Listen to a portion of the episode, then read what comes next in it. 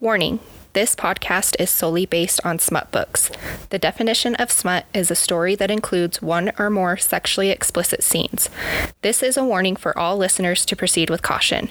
There will be explicit content, sex talk, and triggering subjects. We will provide a trigger warning before each episode. This podcast is not intended for all audiences. Listener discretion is advised.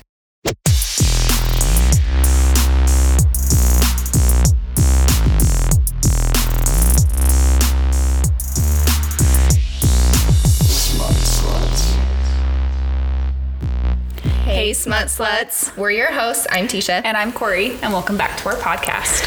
Okay, so I want to start off by saying fuck you for making me read this book. yeah, I feel like this one was a hard one. Yeah, I. Sorry. Something about me is I've gotten really good over the years learning how to suppress my emotions. I will not watch TV shows that make me cry. I will not watch movies that make me cry. I will not read books that make me cry. I'll not put myself in any situation that will make me cry. And then this bitch makes me read this book and I bawled like a baby. You know what? I think that's like my downfall is I love the shit that makes me well, you're a bitch. Colleen Hoover is like the updated Nicholas Sparks. Not saying he's outdated, but you know what I mean. He's Yeah. she's more like that type of style of book. And coming from Verity to this is completely a 180 of how she writes. Yeah, and this is only the second book by Colleen Hoover. The only one I ever referenced was Verity, so it's way different than this. Does it make you want to read more? No, No. no, 'cause I don't like this- crying. No, she's gonna be done after this, guys. No, because I'm gonna read the next one. Oh yeah. So, Two. That's it. You're Two? gonna read two Colleen Hoover books and you're done. oh, yeah, three. Verity, it starts with us and it ends with us. My so bad. today we're covering It Starts With Us by Colleen Hoover. Oh. Oh. Um, I don't think my heart is ready for this, nor is my. you got a tissue ready. Oh, I brought the uh, tissues out because I'm gonna cry. This one's gonna be a hard one for me to talk about, and I'll obviously get into it as we tell what the story's going on. Yeah. Alrighty, so with this book, we are going to be changing how we talk about it. We feel like we've gone into too much detail, and we just want to do a summary and fucking talk about the book because that's what what's funny to us is when we can banter about the books and talk shit. So, So it's a contemporary romance. And the trigger warnings for this book there is none labeled within the book, but there's domestic violence, suicide, and a kid does it talks about a kid getting shot with a gun. Mm-hmm. So, and there is obviously death within that. So, just be forewarned. And it's not just like a short touch on domestic violence. Like the whole book is surrounded by domestic Yeah. violence. This book is written based off of Colleen Hoover's experience with her parents. And obviously, we're going to get way detailed with this in our discussion with it, but it's to show you how it can be romanticized in a way, which is hard. And it also shows people like the real reason why people never leave the mm-hmm. relationships. So, after we do the synopsis, we'll get into all of it. Okay, one thing we want to touch on is the main characters. We kind of want to start describing them in the beginning of the episode so you guys aren't like, what the fuck are they talking about? Unless you've read the book. Unless you've read the book. So the main characters in this book is going to be Lily, Ryle, and Atlas. And then the side characters, I can't think of what they're. There's another word for it, and I I'm. told you it's medium characters. Yeah, they're medium fire in this bitch. There's Elisa. Is that how No, say it? Alyssa. Alyssa. That's how the freaking audiobook was saying it. Was Elisa. Really? Yeah. I read Alyssa the whole time. I did too, and then I listened to that, and I was like, huh?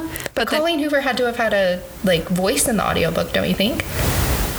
I know. Oh. I have no fucking clue. Alyssa, Lisa. I'm gonna say Alyssa. Okay, I'm gonna go. That's how that. I read it. I read it the same way until the audiobook, and I've been reading, listening to it this week, and I'm just like, huh. It's funny when you go through the book and you're like, that's how I would say it, but it's not. Yeah. Co- like Carlisle, Carlizzle. I don't remember. no. Um, anyways, there's Alyssa, Marshall, and then Lily's mom. I don't think they've ever really named her name. I don't know her name. And there's a few other ones, but those are like the main ones in this. Okay, so we got Lily, Ryle, Atlas, Alyssa, Marshall, Lily's mom. Okay. That we just have all the names but Lily's mom. Like, Lily's the mom. Mrs. Lily. Mrs. Lily Bloom. oh, Bloom, that is her name. Lily. Bud. Nope, that would Blossom. be hilarious. I hope her birthday's She's got 420. a She's got a butt up in that shit. She's gonna be smoking all day. Oh fuck. Lily Blossom Bloom. What the fuck? You would get tormented as a child, like Tormented. and then the fact that she loves flowers Right. and gardening and doing that. Yeah. don't. Yeah. Okay, Okay. we're gonna jump into the synopsis. Why does it say dedication where? That's how I did it to keep it going, but then I just didn't do the dedication of the book. I liked how she wrote the dedication because it was to her mom for allowing her to write this story Oh, okay. and to, I believe, to the victims of domestic violence, but I don't remember what. We didn't get the number. What number? Oh, you can pull it up. Okay. All right. Well, she does that. I'm going to start doing this. We're shit shows today. No, spicy disasters. We're classy in this bitch. disasters. So we're going to start off with the synopsis. So this book follows Lily's story. Um, it starts off telling how she meets Ryle. Um, they meet on top of the apartment building where he lives, and his sister Alyssa and her husband Marshall.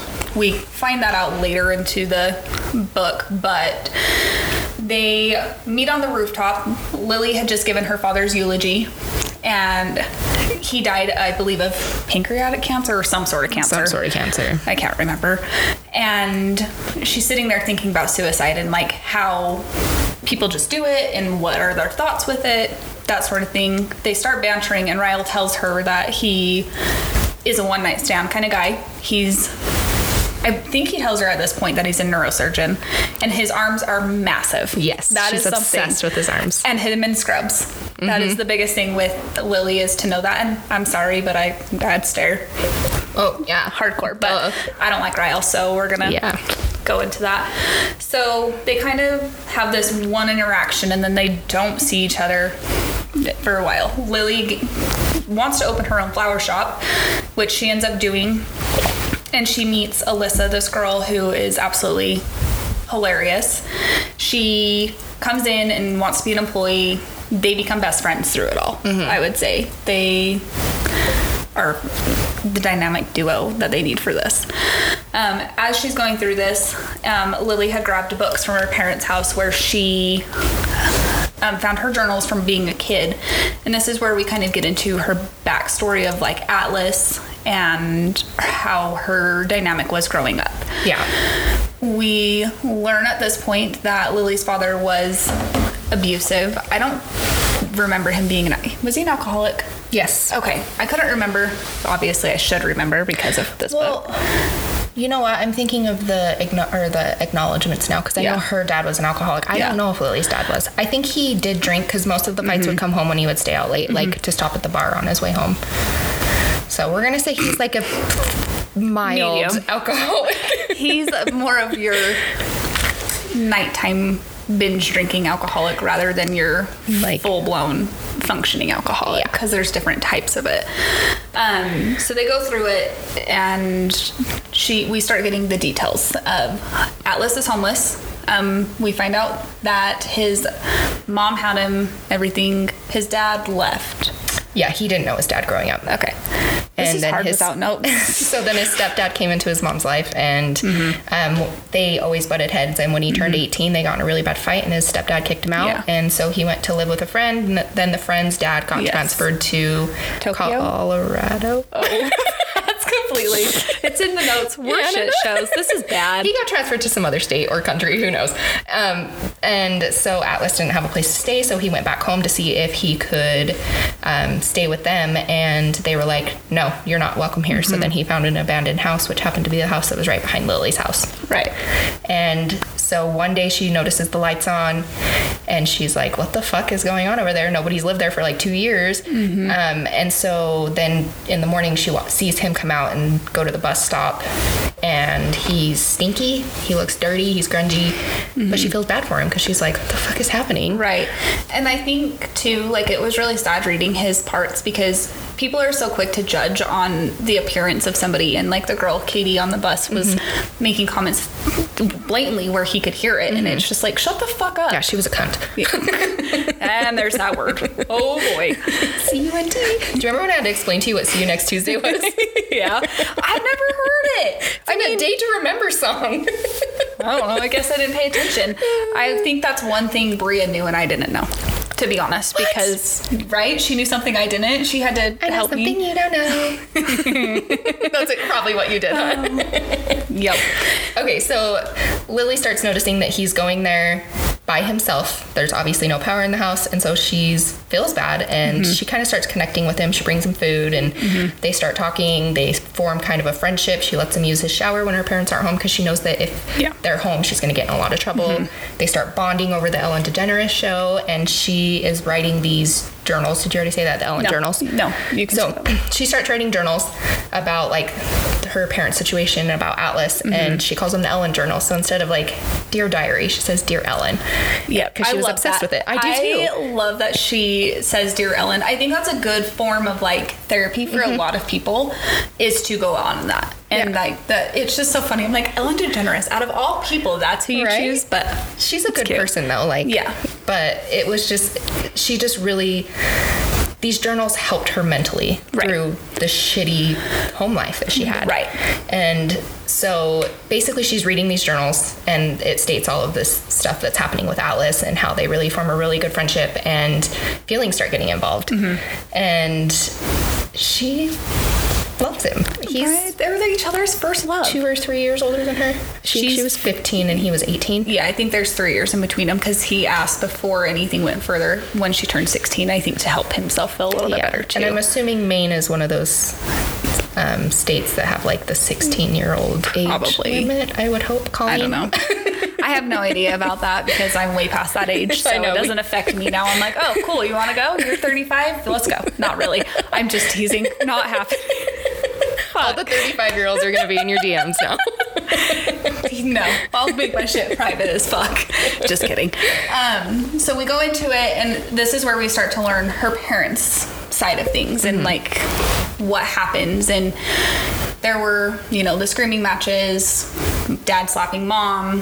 One time Atlas was there, and her um, mom was parked in the garage, and it was snowing.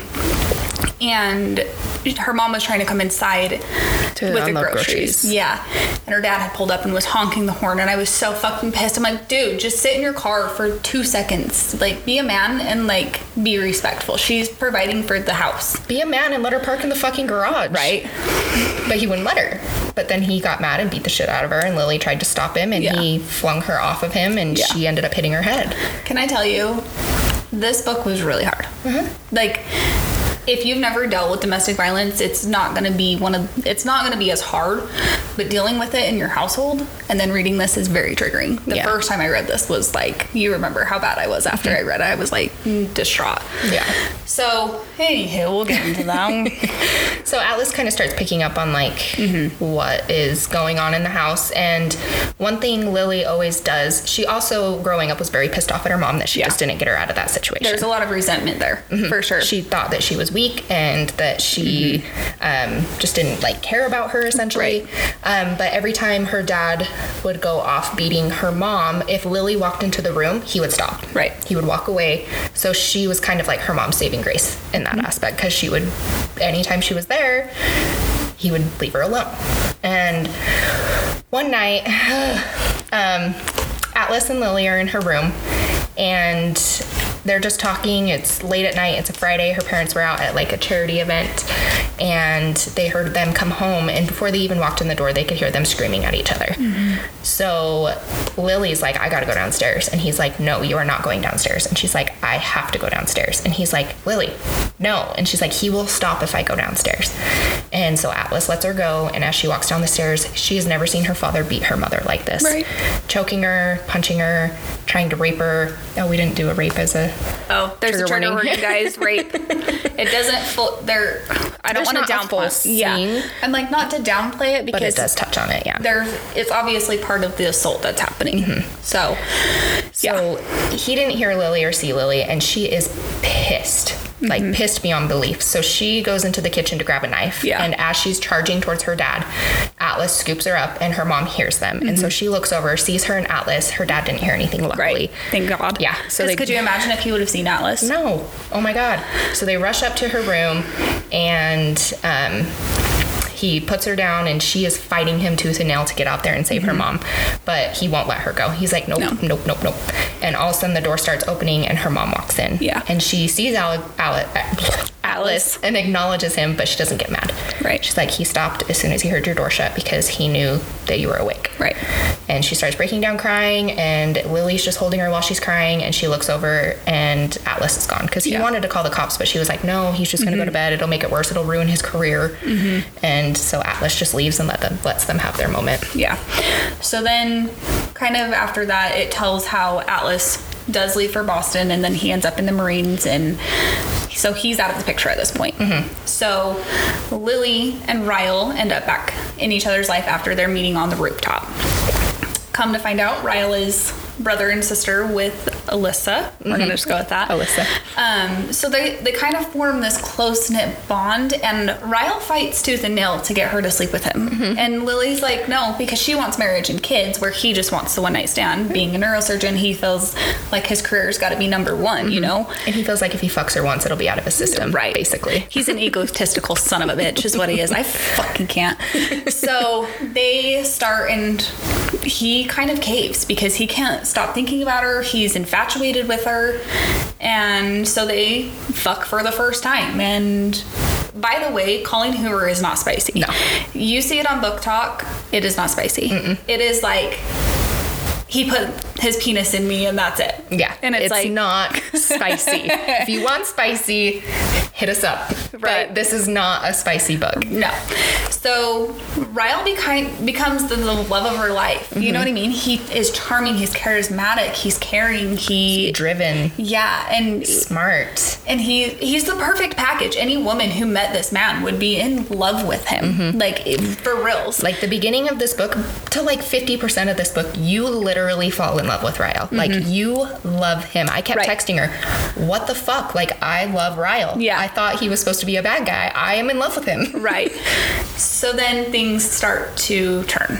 Um, he sees this magnet on their No, fridge. That's not the first time. What's the first time? It's when um, the Why am I oven. drawing? That is the. Oh, that's not the magnet. That's Yeah. just. Yeah, okay. Yeah. So she's cooking him a casserole. He gets home and he like teases her a little bit and she's like, Oh fuck you and he's like, I have to shower and she's like, Are you kidding me? Yes, and, his big surgery's on Monday. Yep. So he has a big surgery Okay. to basically it's like the conjoined twins. He's gonna Yes. split them apart. Whatever this medical term is for that. really like morbid. um, and so she's like, "Well, I have dinner in the oven. Like, you go shower." And when he gets out of the shower, she jumps in the shower. They get out. Oh, we forgot to mention the restaurant. When she sees Atlas for the first time, we are a shit show. it's fine. We're doing it in a new format, and I promise we're gonna get better. so I feel like we're back at dinner. episode one right now. Can we like? We're just gonna. I take it back. okay, so before that happens, um, she's like, I have to go to dinner with my mom. And he's like, Well, can I come? And she's like, You want to meet my mom? And he's like, Yeah, I want to meet your mom. So they go to this new restaurant called Bibs. Hmm. And they're sitting down, they're talking. She's introducing her mom, and she's just like, What the fuck? Like, you have a boyfriend that's a neurosurgeon, huh? And She's in love with him too. yeah, she like Yeah. is immediately infatuated with him.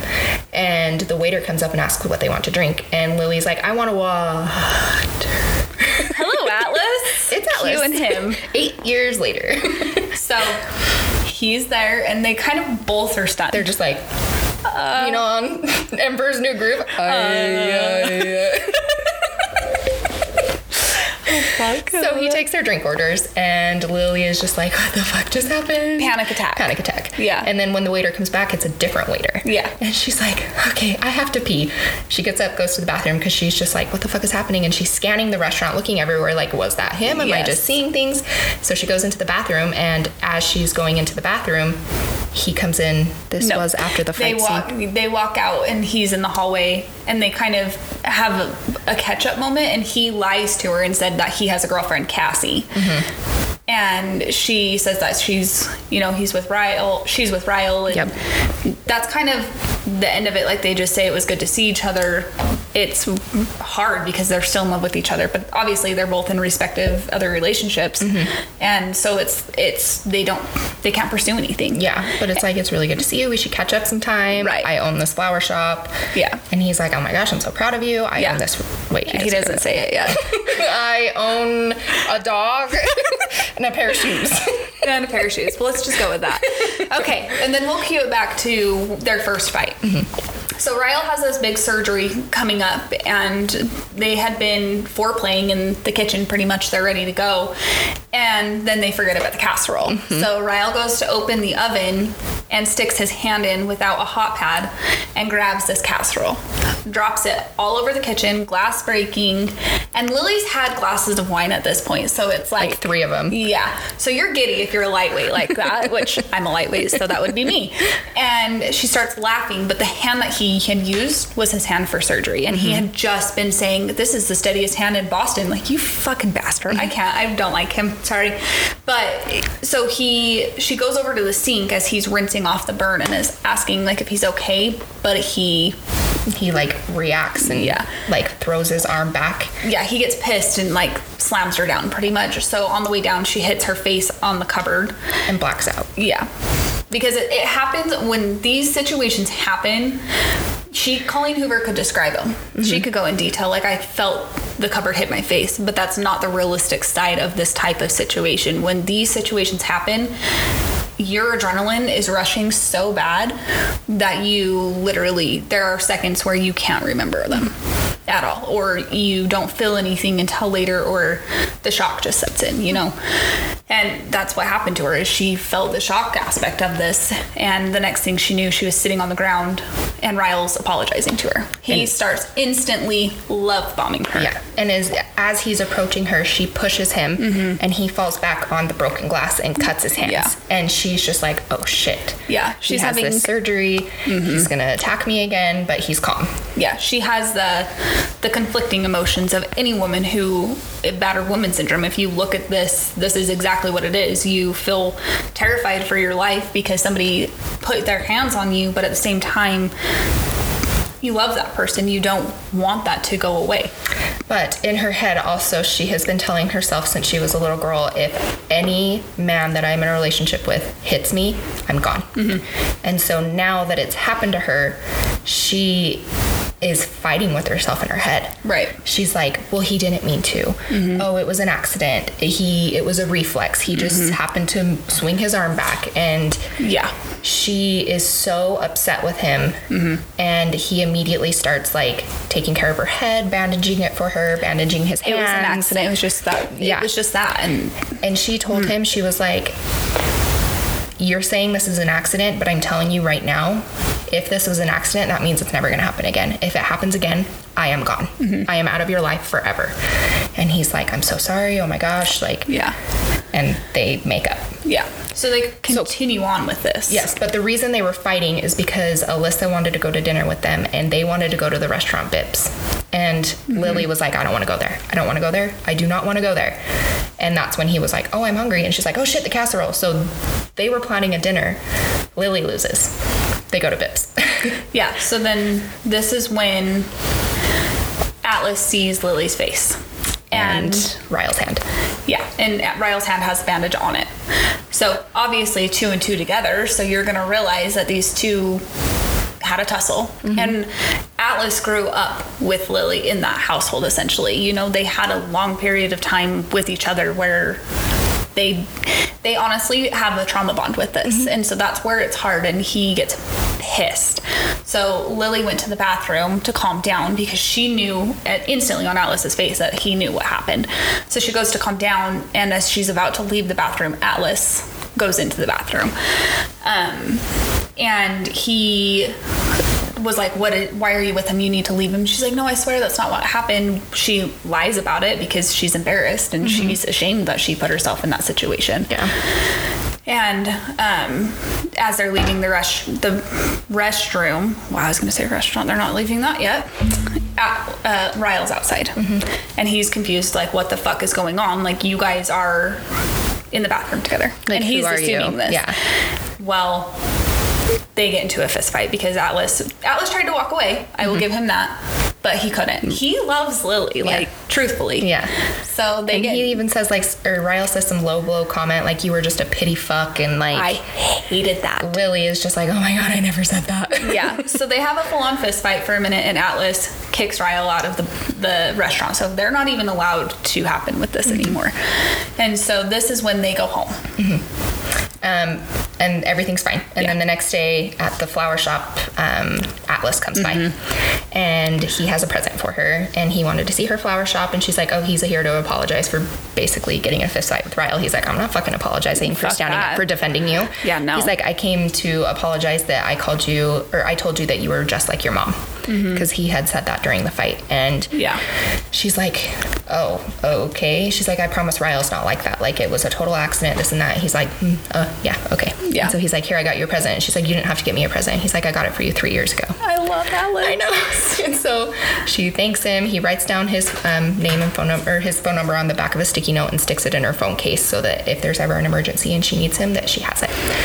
So he leaves. She opens the present. It's um, Ellen DeGeneres' book, and it's signed, and it says, "Dear Lily, just keep swimming. I love Ellen." Love it. so that's also a little thing between Lily and Atlas is just keep swimming. Mm-hmm. Just keep swimming through the bullshit that life has thrown at both of these two teenagers. You know, domestic violence, homeless, you know, it's just really shitty situation Yeah. for both of them growing up. So time goes on. Her and Ryle are great. Yeah, nothing. Nothing. Like um, Alyssa had confided in her that she was having troubles getting pregnant. We find out that she is pregnant, and it's, it was just so cute. Ryle's been nothing but amazing to her. Um, Lily and Marshall are just hilarious. I fucking love Marshall. Me he too. is so funny. The shit that Yes. comes out of his mouth. He's great. He, he's like that perfect husband, do as I say, not as I do kind Yeah. of, you know? Yeah. He's on his wife's team. He's always like, don't 100%. divorce me. right? I love them. I love. I just am. I'm a romantic person, so for me, it's like, oh, you're sweet.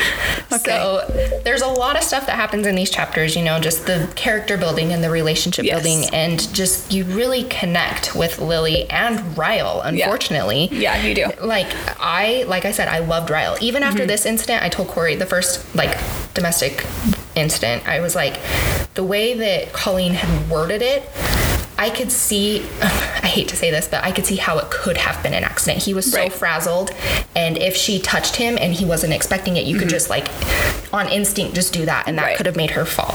You know, so in my head I'm just like, "Oh my gosh, I don't want him to be the bad guy."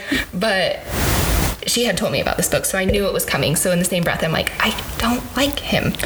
It's hard because I can understand coming from no domestic violence background where you would be in love with him and you could find that understandable. Mm-hmm. But I don't just because I'm so I don't want to say desensitized from the bullshit, but kind of. Yeah. You know.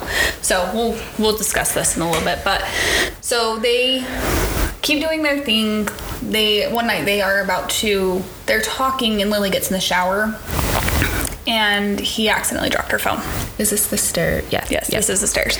Um, so he accidentally drops her phone and she gets out and he is just pissed. Well, she heard a couple crashes in the shower, Yes. and she's like, "Ryle, Yeah. what is going on?" And so Yeah. she gets out, like, "What the fuck?" So she gets out and the nightstand is overturned. There's some other things that are broken on the ground. And he picks up her phone and said this. And he thinks, at this point, he's thinking that Lily kept Atlas's number for whatever reason. But really, he never, she never called him. And she, they get into a yelling match pretty mhm. much.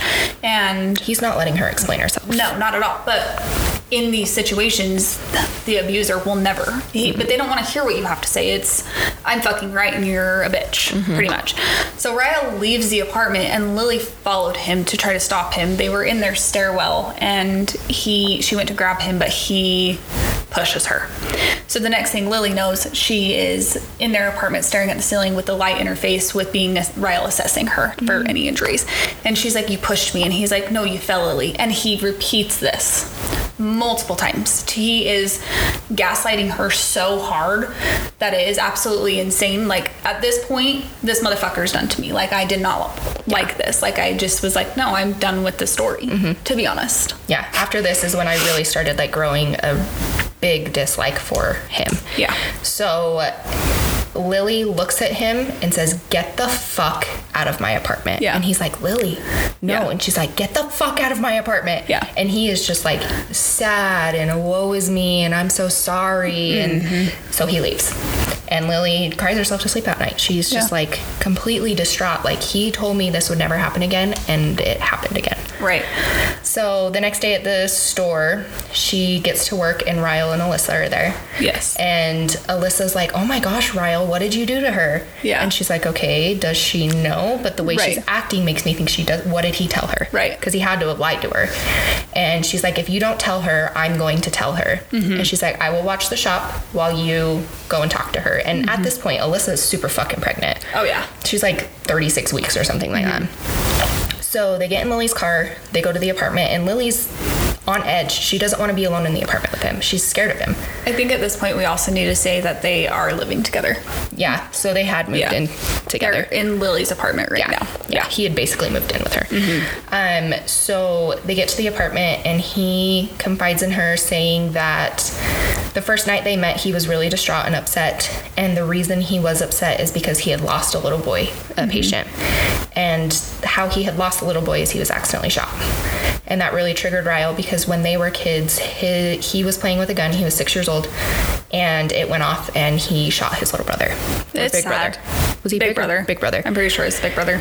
And Alyssa, I believe, was six, and the big brother was I eight. think he was eight. Yeah, so mm-hmm. or Alyssa was seven, so it was six, seven, and eight. Yeah. And the way Ryle had described it is he was trying to make him better by trying to s- scoop all the contents and put them back in his head. That was just like, oh my god. And she has no filter talking about the kid shit. Like, look at Verity in this. I'm like, Colleen, we need to talk about your mental state right now, please. And ever since then, Ryle has had issues with anger, Mm-hmm. where when he gets really angry or upset, he blacks out. Yeah. And it's something that he has been working through his whole life. Um, but he tells Lily that he needs help and he wants her to help him. And she is feeling for him and she's crying and she's like, oh my gosh, you've been through so much. Yeah. So she forgives him. So this is where everything goes perfect. They, they go back. I can't tell you how many times she says, I don't think my life could get more perfect. Right. I don't think my life could get more perfect. Right. So they end up getting married. Mm-hmm. They go to Vegas on a whim and get married. They have discussed that they do want kids and all of this stuff. There's some stuff that was obviously left out of the dis- discussion, but they go get married. They come home and they're back. They're literally living the dream life. What you dream of of being as an adult and the marriage and that, it's perfect. Like there is not one dr- aspect where it wouldn't be. Yeah. They get in a little tussle here and there. Like he wants to move to Michigan because he got a job offer Mm-hmm. Yeah. at the most prestigious hospital that he's ever wanted to work at. Yeah. Lily wants to stay in Chicago. Yeah. Mm-hmm. And so they get in a little tussle about that. And um, they come to an agreement where, well, he walks away. That Yeah. was one of their. That was a good thing for him to Yes, do. that was one Yeah. of their stipulations when they Yes. Mm-hmm. got the second violence situation. Is she said, "Okay, when you are feeling angry, instead of blacking out and harming me, you need to walk away, and when you've calmed down, please come back and talk to me." Right. Mm-hmm. But you always need to walk away. So there was a couple times where he did walk away, especially about moving. He really wanted that Yeah. job, but when he came back, he was like, "You know, we're in this together. You have to make sacrifices, and I'm willing to stay in Chicago for Mm-hmm. Right. you." This is where shit takes the turn though is um obviously they moved so they move into a new apartment in the same building as alyssa and marshall And he's surprised her with it. yes see like that's the hard thing is they're not all one side is not bad Mm-hmm. but then there is this side where it is a demon it's unforgivable. Yeah. Like it's not Yeah. that much good can make up for the bad. If it's like a bad like you forgot to pay a bill. Okay, we can work through that. but if you beat the shit out of me, fuck you mm, yeah. yeah There's no good in the world that's ever going to make up for that. No. And so this is where, li- so they live together. Obviously, their stuff has merged. Lily's journals are in the house. So, They he went to the flower shop and he said, "I have three things that are good Oh. news." He's like, That's right. You made the paper as the best business in Chicago." yes. I got a Cambridge training thing Yes. in England. Mm-hmm. England, for three months, and Alyssa's in labor. She's like, "What? Yeah. Oh my God!" Panic, instant. So they they do have their baby, and they name her Riley after, After Ryle. Ryle. And I'm like, that bastard doesn't need deserve that shit. I feel like, it was you. Riley and Lily's names combined. Like that's what I got out of it, but I don't know. Maybe. I, but I think she did say it was Ryle oh, with an extra e. Yeah, but it, I was did. like, it kind of sounds like Lily too. I could see that. I don't know. But they go to the hospital and Riley's perfect and they're both in love. She sees Ryle holding her in the and she's like, oh my God, She ovaries hurting. Oh yeah. Yeah. And he's like, he's like, I want one of these with you. And she's like, I'm gonna stay for a couple more hours. And he's like, Okay, I'm gonna go home. Just wake me up when you get home because we're gonna start tonight. Mm-hmm. They, which they, I think they go home and everything's fine for a while. That's not when she goes home. That is when she goes She home. She does? Mhm. That night, Why don't she I gets home at remember 10 o'clock. I just read this yesterday. I did too. yeah, so she stays at the hospital for like three hours and Uber's home. And when she gets home, Corey needs notes. it's a little after 10 o'clock. Jesus. and the apartment's dark. And so she thinks that he's in bed and she's like, I'm hungry. I'm just gonna make myself a snack and then I'll go wake him up. So she goes in the kitchen, turns the light on, and he's leaning against the wall with his ankles crossed. And he's just like arms like pissed. And there was like an empty Scotch. scotch. And she's like, Oh my god, you scared me. What are you doing? And he kind of like smiles and like, Where'd you get that magnet? And that's where we learn that. So during all of this fight, there's foreplay. He is. She's confused because he looks pissed off, but he's also being seductive. And um, I didn't. uh, This scene to me is so degrading of a, another human being. That is absolutely it. This one really was hard for me to read. Him. And he throws a fit about this Boston magnet that says "Better in Boston." which we had learned in the journals that Atlas had given this to her. Mm-hmm. And in the paper, there is a story about Atlas where it says what Bib stands for, and Bib stands for Best in Boston. Better in Boston. Better in Boston. Fuck, I need to go home and just be by myself. You're doing great. Fuck. You're doing great. Um, and so, uh, essentially, it's saying that it was inspired by a girl, and he doesn't name the girl. He just stops it at that. But Ryle's putting two and two together, and he also read about her tattoo. She has a tattoo on her collarbone that's a heart that's not fully. Um, Enclosed. thank you. I was going to say connected or Mm-hmm. Same thing, committed. yeah. committed. It's fully committed. Trust me. Fuck. And that's where Atlas used to kiss her, and that was her sweet spot for him and their thing. And he uh, threw a fit about it. And it, as he's foreplaying, they're having foreplay happen. He bites it, but he bites it hard. Yeah. And then he. She they try they just get into a fight. Really, that's the biggest thing, and then it ends up in the bedroom where I know he headbutts her. Yeah, when she opens the bedroom door, her journal is spread out That's all right. over the mattress, Yeah. and she knows that he's read everything. He knows that Mm-hmm. the tattoo is for um, Atlas. She knows that the magnet's from Atlas. She knows he knows everything about Atlas. Right. To be fair, she was 16 at the time, so it Right. was a long time ago. So there is absolutely no reason why this man should be freaking the fuck out yeah, at all. It's called communication. Beeps. Yeah. Let's learn it. Right? Men, women, anybody, Anybody, humans. if you have ears and can talk, let's let's talk. Let's communicate like adults.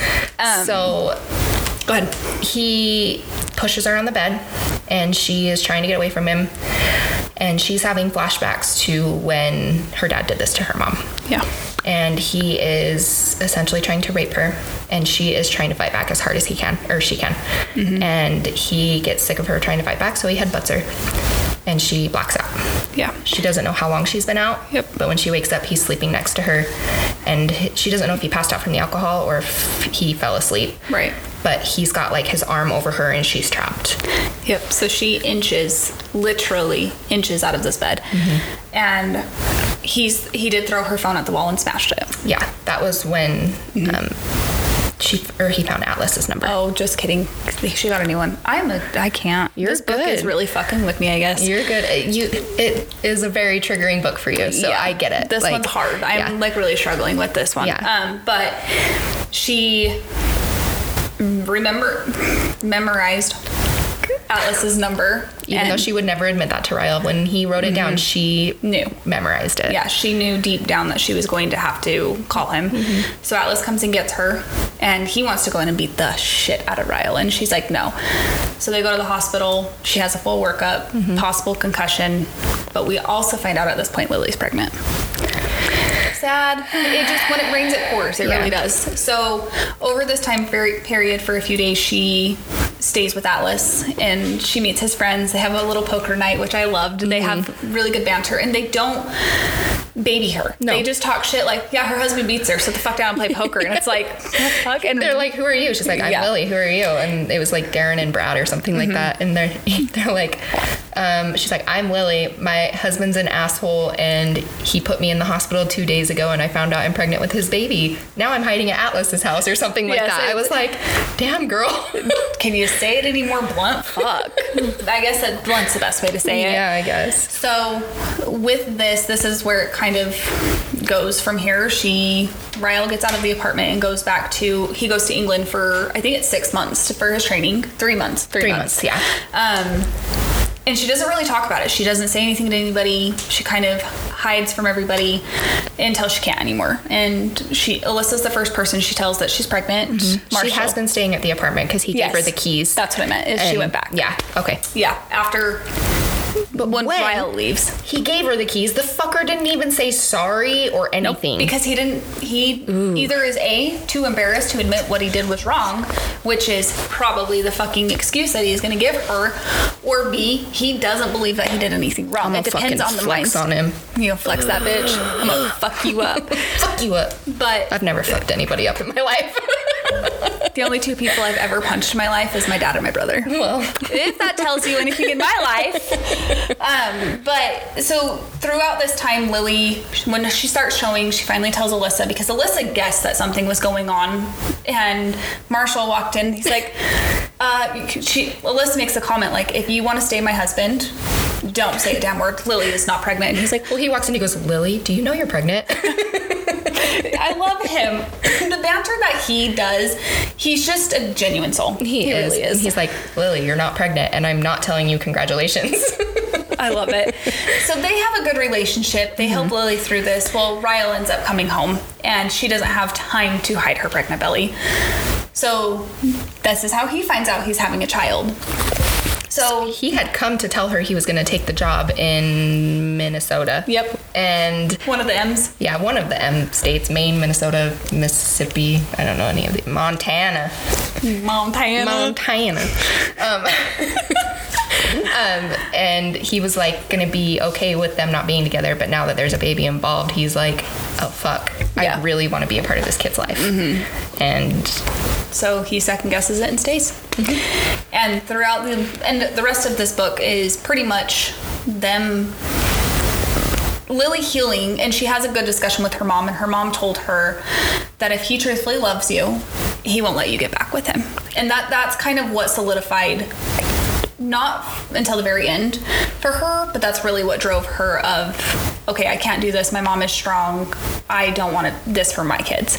So they pretty much just go through Lily's pregnancy. They are not on good standing terms. They don't talk until Lily's fucking almost ready to pop. Yeah. Lily goes and has the baby. They name her Emerson after his big brother, which I thought was so touching. Mm-hmm. The fact that Lily can heal enough to allow that for him is amazing. Yeah. amazing. You know, I, anybody in this situation is different. You're going to have your own opinions on it and what she did and her empathy for him, but that's an amazing thing. It was huge. Yeah.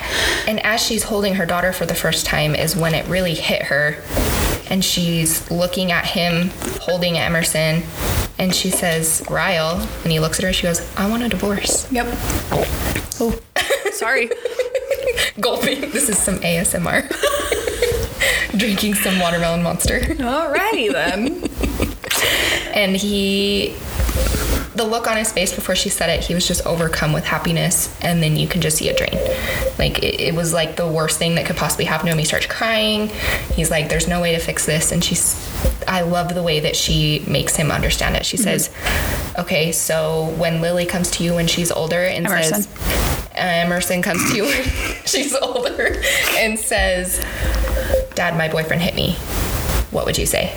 And he was like, I'd tell her to leave. Mm-hmm. She's To like, leave okay. never go back. What if she says, Dad, my husband pushed me down the stairs? What do you say? I tell her to leave and never go back. Okay. What if you tried to rape me? Yeah. And that's really what drove it home for him. He was just like, holy fuck. Yeah. Like, I never want Emerson in that situation. Mm-hmm. So, how can I continue to put Lily in that situation? Yep. And this is where Lily starts to go in and describes like she did this isn't the conventional relationship she wanted with Ryle. She wanted she wanted them to be together to and not be a broken family, but she knew if she would have stayed with Ryle, her daughter would have grew up in the same household aspect that she did.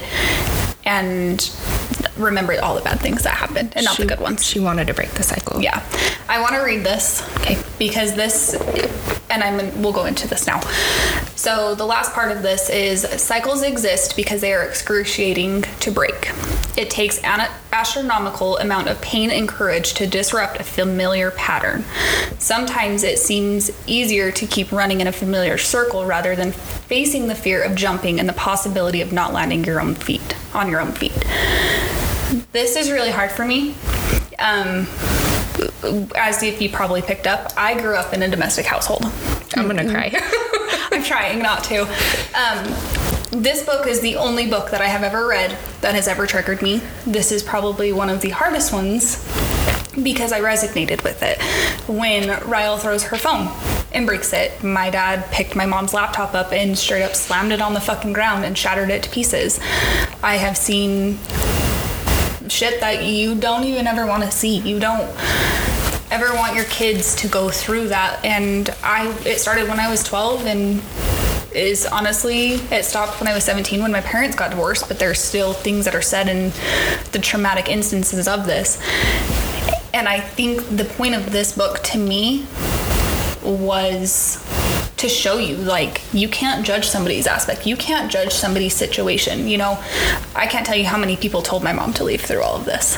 They don't feel the love that you have for that person Right. and the life that you live because when it's good it's good but when it's mm-hmm. bad it's really bad and Yeah.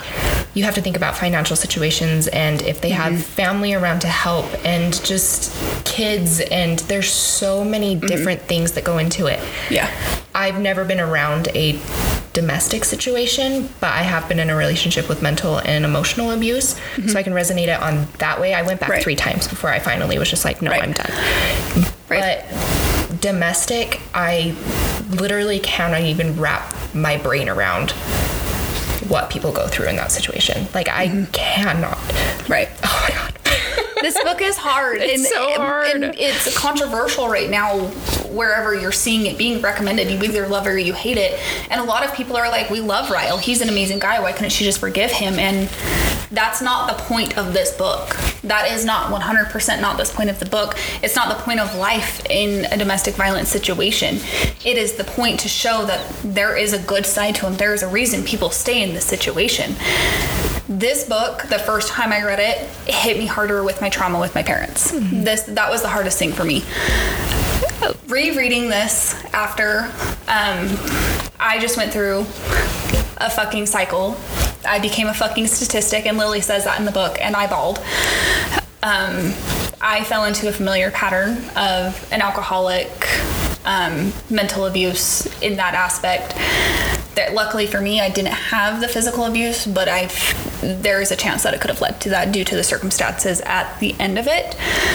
Um, but with this the cycles i had the hardest time because i literally understood word for word emotion for emotion of how lily felt with this because you have to be the one to break the cycle if you don't break the cycle it's going to continue for generations and generations and i'm sorry but i'm not putting my kids through what i went through uh, nobody deserves to feel the way that I have felt in my life. And I'm not saying I'm the only one at all. This is a more common thing than people think of, but people don't. When you're in the situation and you have kids, they don't think about the pain they're going to cause them the rest of their life. And I love my mother dearly. Me and my mom have one of the most amazing relationships, but I resented my mom for a very long time because I, I felt the same thing. Why aren't you leaving? Like, he's a piece of shit. He just beats you. He calls me names. He says things to his own daughter that no father should ever say to him. Mm-hmm. And so I think this book is a very triggering book. It really opened your eyes too, though. And Right. like, For the people who haven't dealt with it, like, that's why I was so excited for you to read this because you're going to have a different aspect on it than I did. To me, it hit too close to home for me, but Yeah. to you, you got to see the emotions. You've said it how many times reading this book that you still love Ryle. yeah, you know what I mean? like I, in the end of the book, the way that we had just done this synopsis, and we still have the epilogue to get to, but Mm. the way we had just done this synopsis, Ryle is a piece of shit. Like Right. it's as simple as that. But when you read it detail for detail and just all the good that they have, and you really learn who Ryle is, you do have a small soft spot for him Mm-hmm. because he is a that's one thing that she says over and over again is people are good but people do bad things. Right. and i genuinely deep down believe that ryle was meant to be a good person Right. but he let the dark take over. And mm-hmm. when he gets in those angry stages he just lashes out. And so i have the tiniest tiniest tiniest tiny tiny tiny tiny like the little squishy in finding nemo You can be my squishy now. You can be mine. that Ryle is a good person, but his actions spoke louder than that. Mm-hmm. And so the beginning of this book, I was absolutely in love with him. I was like, oh my gosh, him and Lily are perfect together. He is so sweet. He's this, this, this. And the end of the book, I was like, I am so glad that she left. Mm-hmm. Because not only for her, but for Emerson and being a mom, nope. Like, and I can't say no because I've never, I've been, if I would have stayed in that relationship, it would have led to physical abuse. I know it would have because Right. some of his other girlfriends and stuff did get physically abused by him. And so I mm-hmm. got out at the right time. Mm-hmm. But I've never experienced it, not in my home life, not in my personal life, like none of that. And so it's easy for me to say no, no, no. But when I think about my kids, like, no situation in my life would ever allow me to put them in danger. Like, I would cut that off so fast mm-hmm. because those little turds are my fucking life. but Yeah. it's easier said than done because I've mm-hmm. never experienced it. I've never lived it. Mm-hmm. So, It's and it's different when you have experienced it because you understand this to a T. Mm-hmm. You know, and the after effects of domestic violence from my standpoint as being in Lily's shoes and being a child of domestic violence sadly it is so easy to end up in your situation. Mm-hmm. To end up in a situation that is symmetrical parallel excuse me to what you grew up in because you're comfortable with it. Not saying you want to be in the situation but to understanding it's all you know and the fear of the unknown is scary and for me it was really hard because like i wasted i can't say i wasted because i you rec- learned a lot. yeah We've and- had deep conversations Yes. about this. For me, I personally felt like I had to go through that mm-hmm. to understand what my mom went through because I didn't understand why she didn't leave. I didn't understand how hard it was when you truthfully do love somebody, but the situations take over. And as sad as this is to say, I didn't even realize there was mental abuse going on until I started therapy. I didn't. I I'm so desensitized to it that it's hard. Mm-hmm. But I also know my traumas now. I've worked really hard on it and I I feel for anybody who has been in a domestic violence situation, any abuse situation, any of the disrespect, I feel for you. Mm-hmm. It's hard. It's mentally tolling. It's and you take away from that and you get the triggers for the rest of your life. And you can work on it. You can do what you can, but you're never going to be the same after seeing what you see. You're never going to fully heal. No, that shit will live with you for the rest of your life. And I know that. For me, I know my trauma will be there the rest of my life. I know there will be things that are going to be triggering to me and hard Yeah. for me.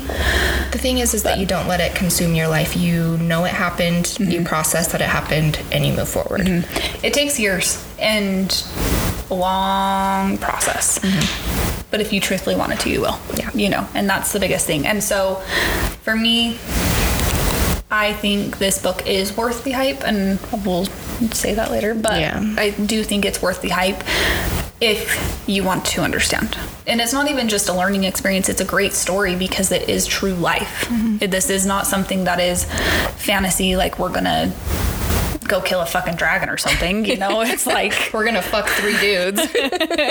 DVP oh, going damn on. So, um, the way that this book ends, though, is I literally had all Yeah. the feels and all the fucking tears. And I text Corey, I was like, why did you make me open my emotions today?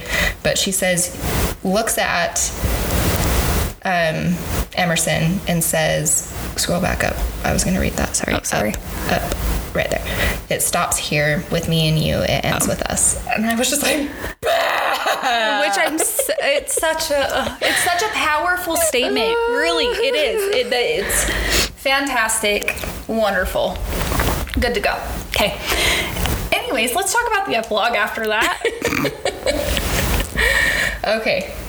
So, um, Lily is out. Emerson is 11 months old, and she is walking her in the stroller. She got her own apartment. Um, I do want to kind of go back just a tiny bit, but when her and Ryle were split, Atlas was present in her life and she told him that, that she would never heal if he was still in her life because mm-hmm. with them it can't just be casual. And he understood. He left the apartment. Literally less than three minutes later, he was knocking on the door. She opens it and he swoops her up, gives her a hug, kisses her on the side of the head, and basically says, When you're ready, to fall in love again, fall in love with me. I know. Oh I my- love my fucking heart. I love Atlas. So now Emerson is 11 months old. Lily's walking her down the street to meet up with Ryle so that he can take her for his day because they have worked together and I applaud both of them for mm-hmm. this. The fact that she would trust this man with her children is just easy. like bound, leaps and bounds. I would I wouldn't allow unsupervised visitation. If that was my situation, I don't think I would do it As much as I agree with you, it's as sad as it is to say, until he could prove it. it's not that easy. The I know. court systems, Yeah. you know. I, the only reason I'm saying this is I've been through it with my mom. yeah. Because I my little brother's 11, so there's 17 years between us, and so when my parents were getting divorced, she didn't have a choice. Yeah. It- it- you know, it, in all honesty, that's what you would want. You want to protect your child, and depending on your state laws, it could be different. But Yeah. you know, Yeah, it doesn't really go into if they went to court and stuff or if Lily is just like being they probably just talked about it because they had that good communication. They you really, know? really, really Yeah. worked hard to get that communication. But Lily's walking um, Emerson to Ryle, and she's already running late, and so she's kind of like swerving in and out of people on the streets, and she bumps into somebody and looks up, and it's Atlas. I love it. And he's like, "Hi," and she's like, "Hi," and it's like kind of awkward. Like they should be able to talk to each other, but they aren't. Yeah. and he's like, "Is this your baby?" And she's like, "Yeah, it's Emerson. She's 11 months old. It was good to see you. Okay, bye." And so she walks away, Yeah. and she meets up with Ryle, and he takes Emerson, and he's just like, "Goo goo goo goo gaga." like they put everything. Not expecting you to do that. Oh fuck. So they put everything into the car. He takes Emerson, and Lily is just like, I gotta go. And she fucking books it down the street. She is Yes. running, sprinting, calling for Atlas. Atlas, Atlas, where are you? Oh my gosh.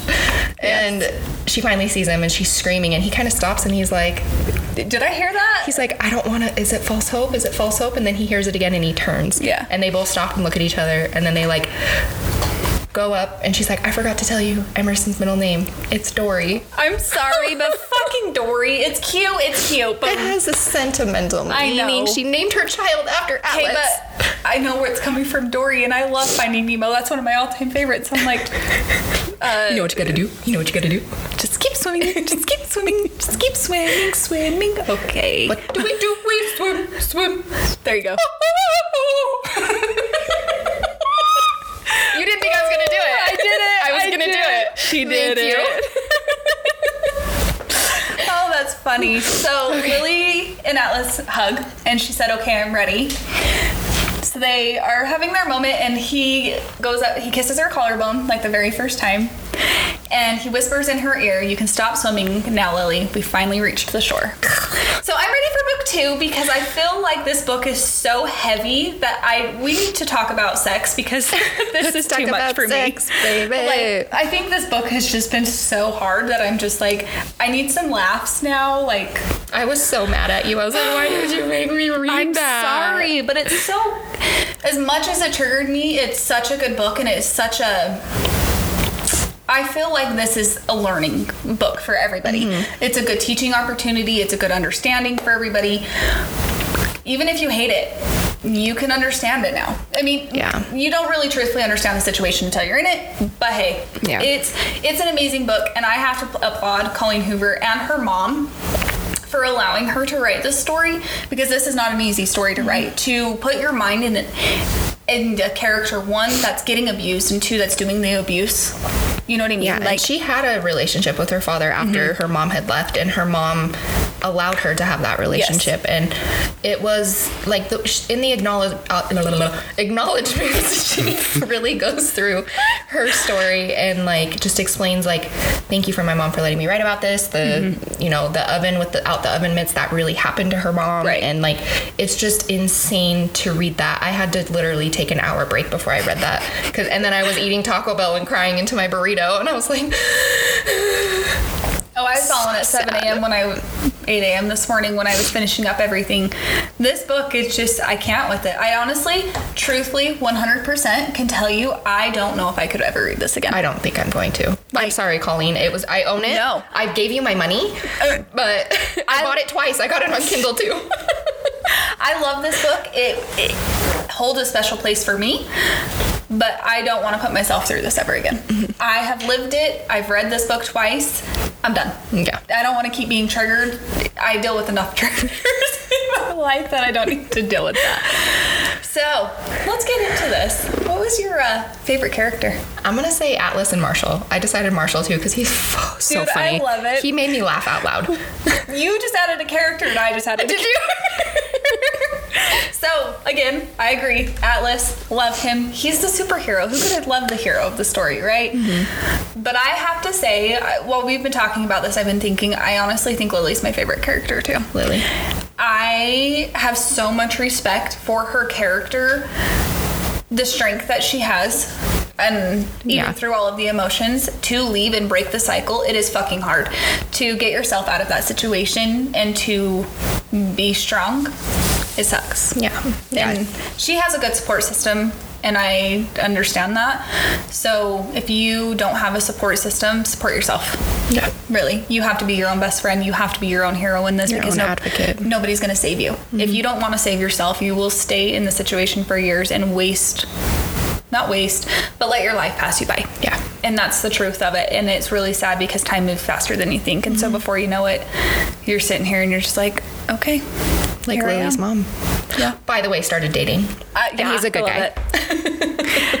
Okay, smutty as sea. There's not really many to choose from. I'm the only one that resonates. I think we're the same as The Office. Yeah, I think that's as hot and heavy as she gets. Uh, Let's go into the triple. we'll talk about Colleen Hoover. The one.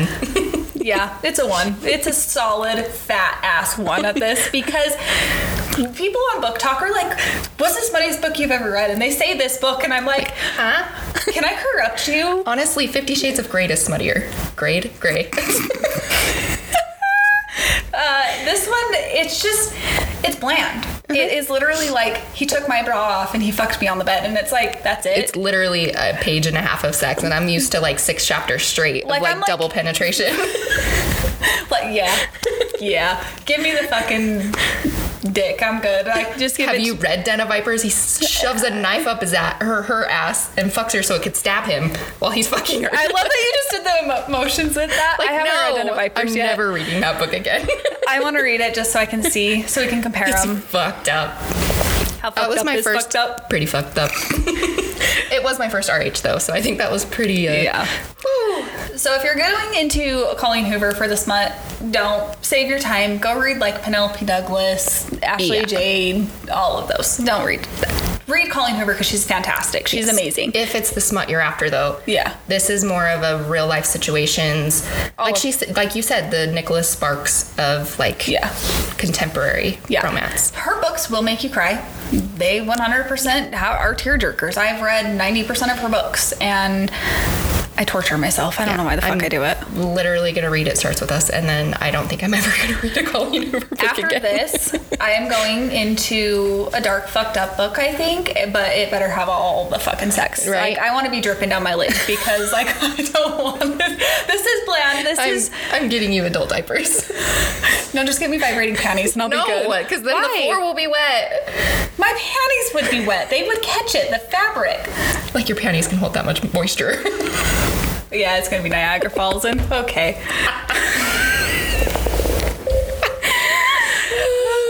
okay. Would you recommend this book? I would. I would just understand the triggers, what this book really entails. Um, and if you have ever dealt with domestic violence, if it's ever been in your household or anywhere near you, just be prepared because it triggered me pretty hard. Yeah. So it very well could trigger you. And I was not prepared for that. I went into this thinking I was going to be okay. And For the second time or the first time? the first time, Okay. both times, both times I thought it was going to be okay. But I read it at two different points in my life. When I read it the first time, I was masking how I felt in my current relationship. I didn't I lied to myself for years like that I was happy and that everything was okay. And so when I first read it it triggered me from my experience from my parents. When I read it a second time, I have already been through my breakup. I have healed from that. Um, and I'm still understanding the effects that that relationship had on me. I think that's going to take me some time, which you don't know your triggers until they happen. Um, but when I read it the second time, it triggered me for a completely different reason because I have gone through different instances in that relationship, um, different abuse types, different aspects of it. But I resonated with what she said about becoming a fucking statistic and understanding her mom and that. So it was harder for me. Yeah. This one is, this book is just kind of tore my life up. I've had anxiety all week from reading it.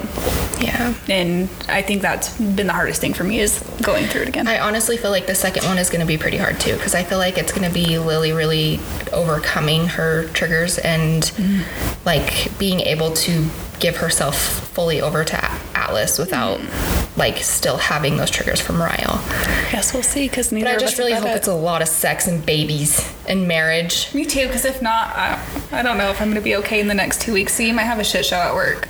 My spicy disaster box is coming out, man. Coming out, man. Would you recommend it? I would, yes. If you like to suppress your emotions, though, like me, if you are unhealthy mentally, then probably don't read it. Go watch like something funny. You're fucked up, my friend. I know. I've been going to therapy too. I've gone twice. I have another appointment tomorrow. Look at you go. But I don't like to cry, and this book made me cry, but it is a good book. Yes. So I think at this one, we want to give, if you know anybody in domestic violence, if you're in a domestic violence situation and you need help and you don't feel like you can tell your family, they do have domestic violence hotlines. So I'm going to read that one and then you can go with the suicide one. So the domestic violence hotline is 800-799 and 7233. If you're in the situation, please do not be embarrassed by your situation. These things happen and they are out of your control and there is nothing to be embarrassed about. If you need the help, there are people, advocates, everything to help you in the support. So that's this is a touchy subject and a heartfelt one for me. Yeah. So Um, in the book, we didn't mention um, when Ryle was no when Atlas was leaving to go into the military. He told Lily that the night he went to the house was to kill himself, and he saw her in the window, and it really. This is the first time he had felt something, and it, she really saved him. So this book does touch on suicide. So we also want to provide the suicide prevention um, hotline. Um, if you're having dark thoughts, if you are depressed, if you're going through anything you can call this number to reach out for help, advocates. The phone number is 800 273 8255, or you can text 988 for help. And please reach out because your life is worth it. Yeah. Can I just say this is a heavy fucking episode? this was not like our normal one, and we wanted to release this in October because October is Domestic Violence Awareness Month. Um, just with everything, we weren't able to, but hopefully next week is funnier, and hopefully we can get back to our sexual banter because fuck, this was rough. This was rough. We can end it on what I did at work this week.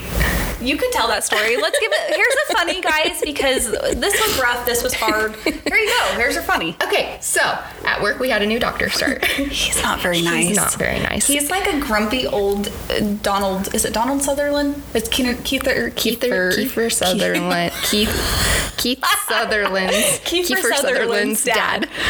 He looks just like him. It's insane. And he talks like him too. Yeah, but he's just a prick. He, I don't like him. But bad juju. juju. Yesterday was his second day, and I'm outside reading, and I had gotten to the chapter where I was like, "Oh shit! I think this is like the third big domestic violence situation that's going to happen. I don't want to read this at work, so I need to go ask Corey if this is where it is because she had already passed it." So I come inside, and I go up front, and she's not up there. And our coworker, I'm like, "Where's Corey?" She's like, "She's in the bathroom." I'm like, "Okay, cool." So I go back to the employee bathroom. I put my face as close to the door as I can. Pinch it off. I have a question for you. And I turn around, and Corey walks around the corner, and I'm like, who the fuck's in the bathroom? Corey's like, you won't believe what I just did. And I was like, who's in the bathroom? She's like, Dr. Yeah. I'm not going to say his name. Nope, I went to an And, and I was like, no. She's like, I literally started crying, laughing. Like, I dropped to the floor. Was bending over. She's like, what you did can't be worse than what I did. And I was like, bet. She's like, door was cracked. I had to pee. I walked in and he was brushing his teeth and we made awkward eye contact and he's like, I'm brushing them good. And she's like, huh, okay, bye. And walks out. And I'm like, bro, I thought you were in there. I just walked up and told him to pinch it off because I have a question for him. I hope he doesn't. I hope he didn't hear you. I oh hope that he, he's just past the point. I went to the doctor that I work for. I'm like, I'm fired.